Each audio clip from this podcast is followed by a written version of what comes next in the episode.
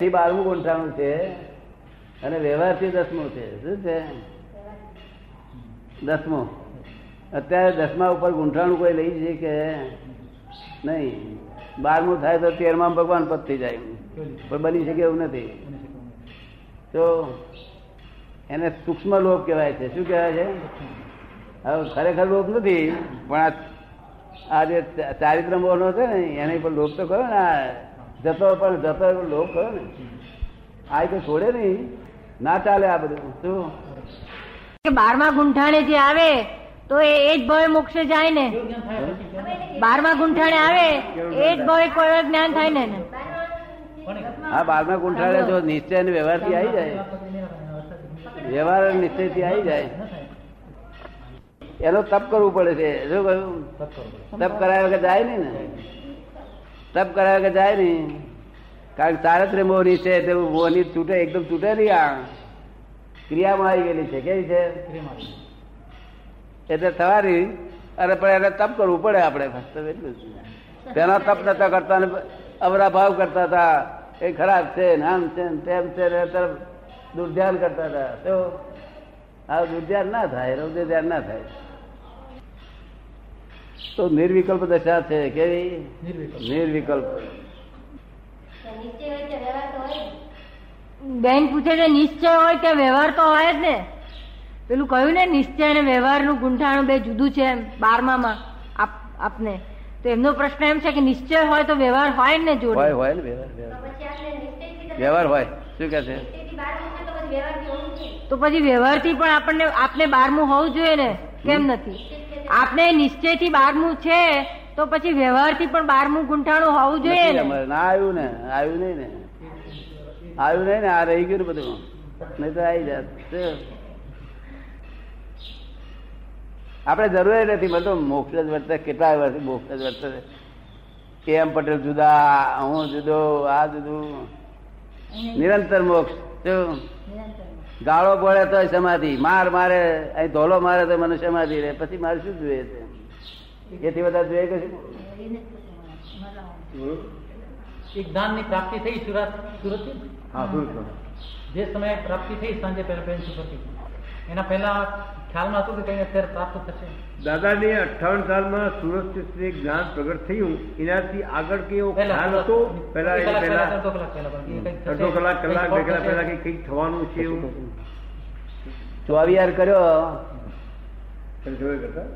ચોવીયાર ગાડી કરી લીધેલો અને પેલા ભાઈને થતે એક જોડે હતા સેવા કરે સેવામાં રહેતા હતા એક ભાઈ પટેલ. તે વાસણો કસવા ગયા ત્યાંથી ગાડી ઉતરીને. સુરતના ટેસ્ટને ઘસવાનો એટલે ધોઈ લાવવાનો ખાલી, નળે જઈને ધોઈ લાવવાનો. અરે હું બાકડે બેઠો હતો. અરે મને આ ઉદય આવ્યું એકદમ. તો પેલા ભાઈ આવીને બેઠા હતા, એ મનમાં સમજી ગયા કે દાદા ધ્યાનમાં હશે કઈ કે જો એટલે બોલ્યા કર્યા નહીં. અને આ ઉદય પૂરો થયો. ત્યાર પછી સમજાયું. તે પેલા ચોવી હરકારેલો બીજું કશું હવે તે વખત ગરમ પાણી પીતા હતા. પાણી એ ગરમ કાયમ માટે. બાર ગામ રખવાનું તોય ગરમ પાણી. જો. અરે ચોવીયાર અને કનબોળ ત્યાગ. પછી આ જ્ઞાન થયા પછી બધું બંધ થઈ ગયું. પછી દેવ ઉદય હોય, ત્રણ દેવ, હા? સંજોગો પ્રમાણે. જો. અમારે કઈ એવું કરવું કે ના કરવું એવો ભાવ નથી. શું? પહેલા જે કરતા હતા એ કીધું વધારે કરવું જોઈએ ને અત્યારે? હા પહેલા કરતા હતા તો પહેલા જે જ્ઞાન કરતા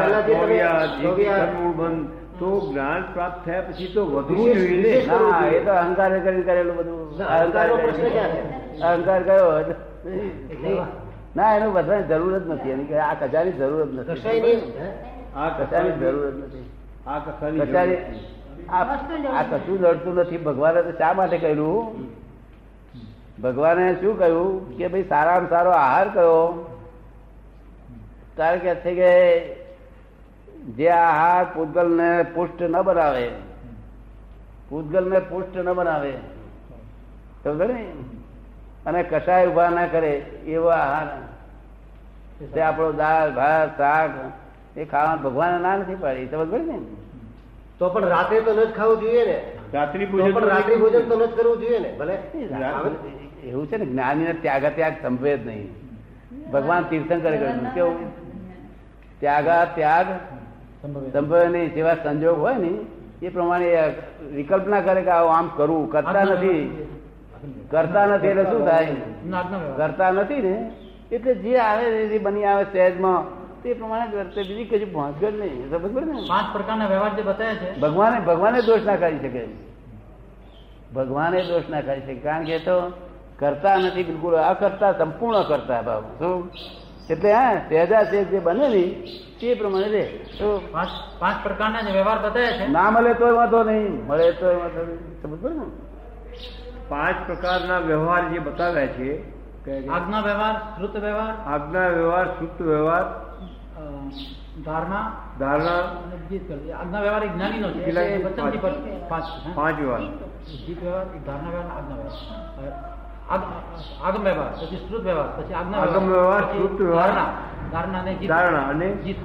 ચલો અત્યારે જીત છે. જીત વ્યવહાર. અત્યારે આજ્ઞા વ્યવહાર એક જ્ઞાનીનો છે શાસ્ત્રથી આગળનો છે.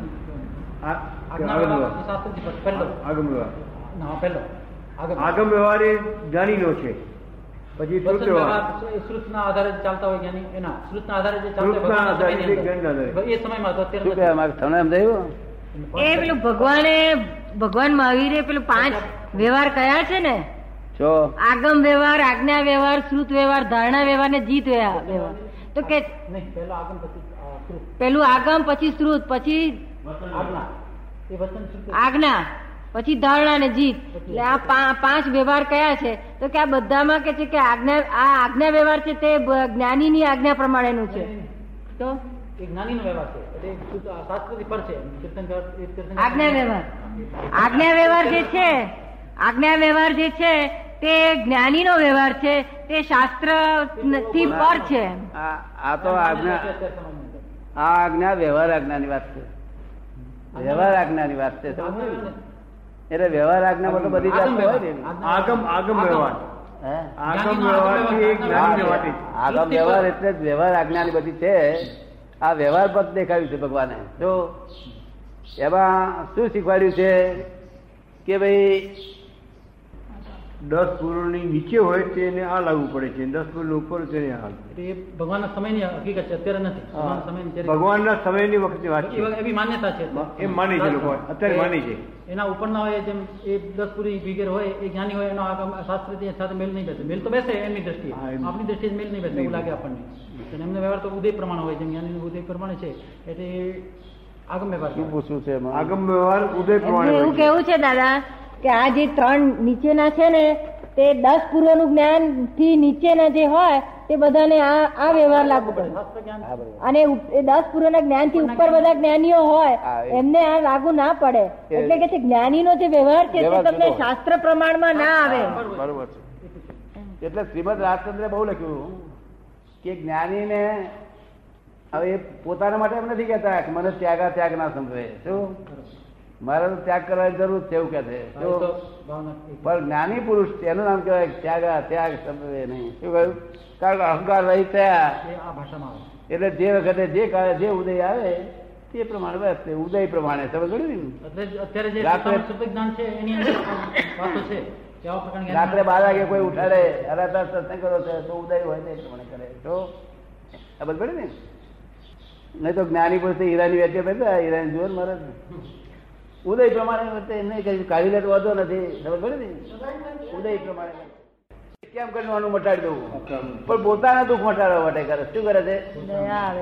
હા. ભગવાનને દયા ના હોય ભગવાનને કરુણા આવે. યાદીને એવી કરુણા આવે. કેમ કરીને આનું સારું થાય? એવી કરુણા આવે. શું થાય? પણ મહી પોતાને દુઃખ જ ના હોય ને? વિતરાગ. અમને કોઈ દુઃખ થતું નહીં તો વિતરાગ નથી રીતે છે? આ સમજે? ને? સુખ અને દુઃખ એ દ્વંદ છે. સુખ અને દુઃખ. એ દ્વંદ છે. આનંદ દ્વંદ્વ નથી. આનંદ સુખ દુઃખ દ્વંદ છે આનંદ ને દ્વંદ નથી. સુખ દુઃખ આપણે બોલીએ સુખ છે, દુઃખ કોને કહ્યું આપણા લોકોએ? એ સાતાને સુખ કહ્યું સાતાને દુઃખ કહ્યું શું? બે વેદની છે. શું છે? કર્મ છે વેદની કર્મ છે. વેદની કર્મ.